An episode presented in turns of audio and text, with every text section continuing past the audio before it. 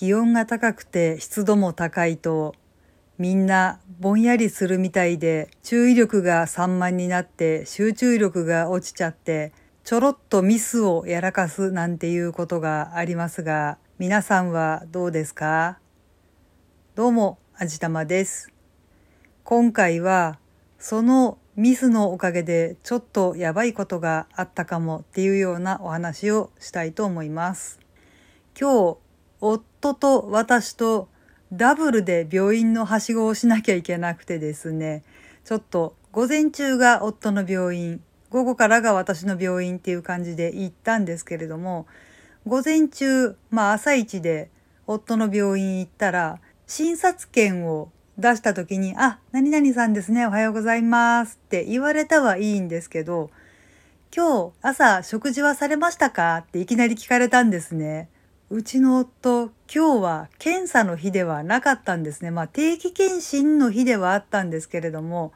朝絶食して検査を受けなきゃいけないようなことっていうのはなかったので、え、いや、朝ごはんちゃんと食べましたよとかって言ったら、え、えーと、なんとかさんですよね？って言うんで、いいえ、違いますってちょっときっぱり言ったんですけれどもね、診察券をちゃんと出したにもかかわらず、別の人と勘違いして、名前を確認しないで、夫にご飯を食べたかどうかというのを聞いているわけですね。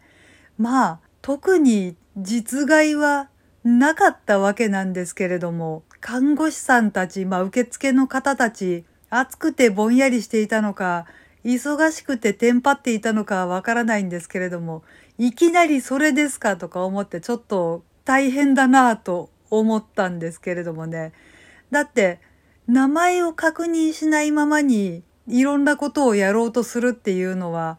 今回はまあ、その、検査の関係だけで済んだからいいようなもんなんですけれども、下手すると、医療事故とか医療ミスとかそんなのにつながるわけでしょう。怖いですよね。だからもう、向こうもそのミスに気がついて、あ、申し訳ございませんとかって言うのかと思ったら、あ、すいませんとかってなんかこう、さらっと流すわけですね。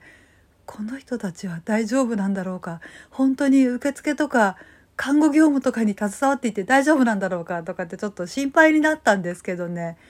まあとりあえず診察は滞りなく終わったし、まあ別の検査は受けなきゃいけなかったんですけれども、検査もまあ無事に終わったので事なきを得たんですけれども、なんかちょっともう暑くてぼんやりしていたのか、本当に忙しくて大変でごちゃごちゃになっていたのかはよくわからないんですけど、でも朝一で行ってみたらね、患者さんが3人ぐらいしかいなかったような気がするんですよね。そんなになんか目が回るような忙しさにはとても見えなかったんですけどね。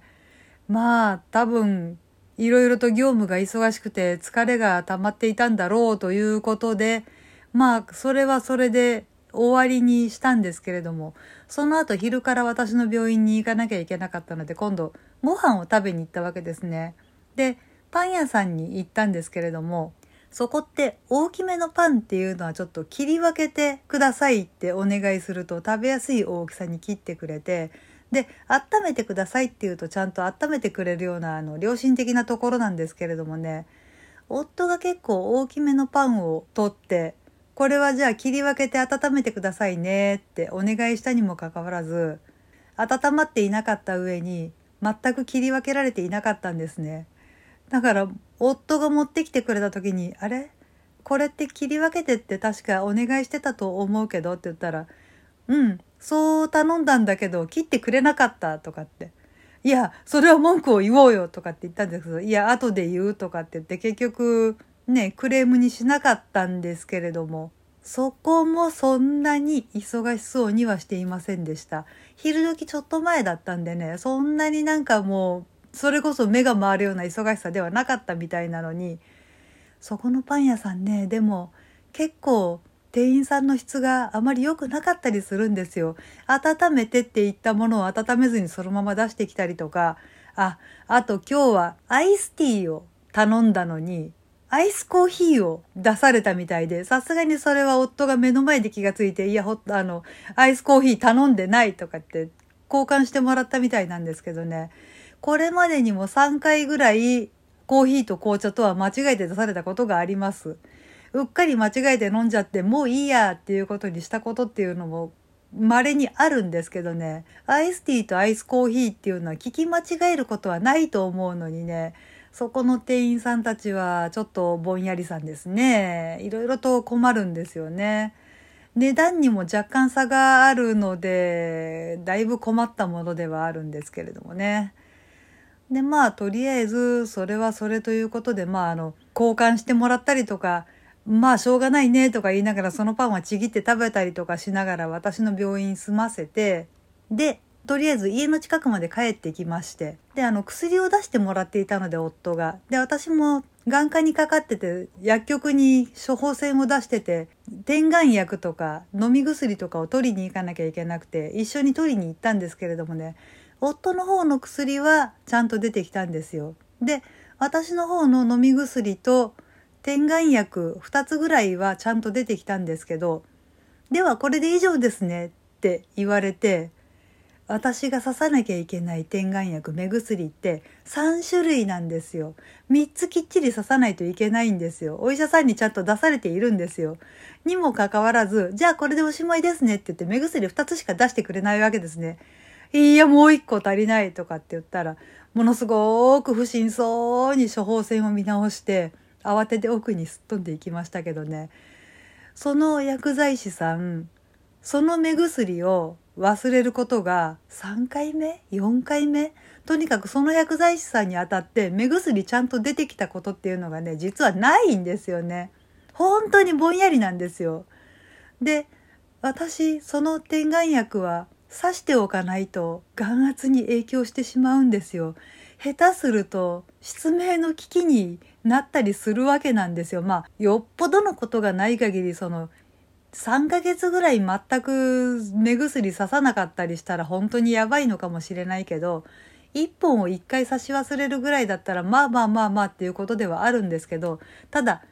お医者さんからちゃんと処方されているものだしちゃんと点眼してくださいねって言われるものなのでやらないといけないわけですよ。で大事なものだって私も自覚してるし、薬剤師さんならなおのこと分かっているはずなんですよ。にもかかわらず、処方箋をきっちりと確認しない上に、こっちが指摘しても、えー、なんでっていう顔をするその薬剤師さんを私はちょっと許せないんですけどね。いや、もう、ちょっと、うん、正直言って、みんなたるんでいます。暑いのはわかる。ぼんやりするのもわかる。私も割とよくやらかしてしまう。だから人のことを責められないということはよくわかっています。でも、あなたたちぼんやりしすぎ。ちょっともう本当に下手すると色々とやばいので、ちゃんとやってくださいねって声を大にして言いたかった一日でした。はい。というわけで今回はこんな感じにしたいと思います。この番組は卵と人生の味付けに日々奮闘中の味玉のひねもす語りでお送りいたしました。それではまた次回お会いいたしましょう。バイバーイ。